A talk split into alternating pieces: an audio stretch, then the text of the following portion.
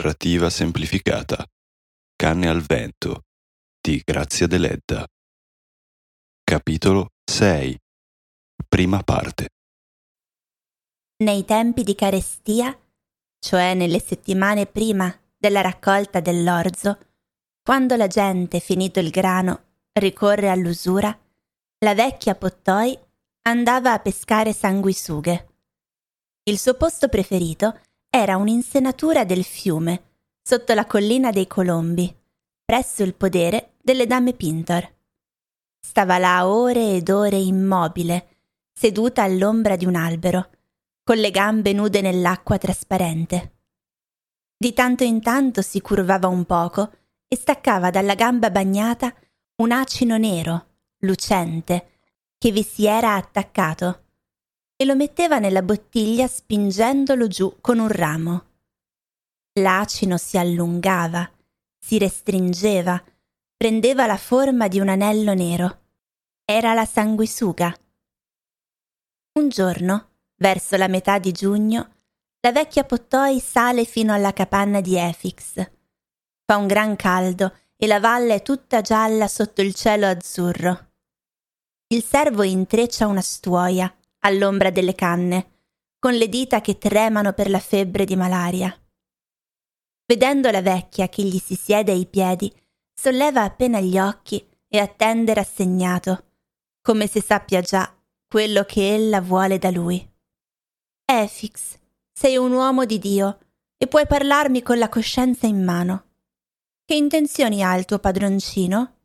Egli viene a casa mia, si mette a sedere, dice al ragazzo suona la fisarmonica, gliel'ha regalata lui. Poi dice a me manderò zia Esther a chiedervi la mano di Grixenda. Ma donna Esther non si vede. E un giorno che io sono andata là, donna Noemi mi ha riempita di insulti. Tornata poi a casa, anche Grixenda mi ha mancato di rispetto, perché non vuole che vada dalle tue padrone. Io non so da quale parte rivolgermi, Efix. Non siamo noi che abbiamo chiamato il ragazzo dalla strada. È venuto lui. Kallina mi dice cacciatelo fuori. Ma lei lo caccia fuori quando va da lei? Efix sorride. Là non va certo per fare all'amore.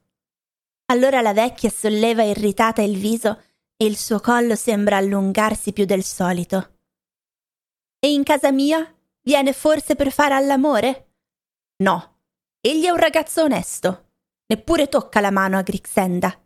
Essi si amano come buoni cristiani, in attesa di sposarsi. Dimmi, Efix, in tua coscienza, che intenzioni ha? Fammi questa carità per l'anima del tuo padrone. Efix diventa pensieroso. Sì, una sera alla festa egli mi ha detto la sposerò. In mia coscienza credo però che egli non possa. Perché? Egli non è nobile. Non può, ripeto, donna, dice Efix con più forza. Soldi ne ha, questo si vede. Spende senza contare. Il tuo padrone morto diceva, mi ricordo, quando anche lui veniva a sedersi a casa mia ed era giovane e mia nonna era ancora viva. L'amore è quello che lega l'uomo alla donna e il denaro quello che lega la donna all'uomo. Lui? Diceva così? A chi?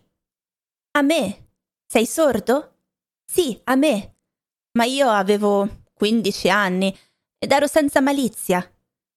Mia nonna cacciò via di casa Don Zame e mi fece sposare Priamo Piras.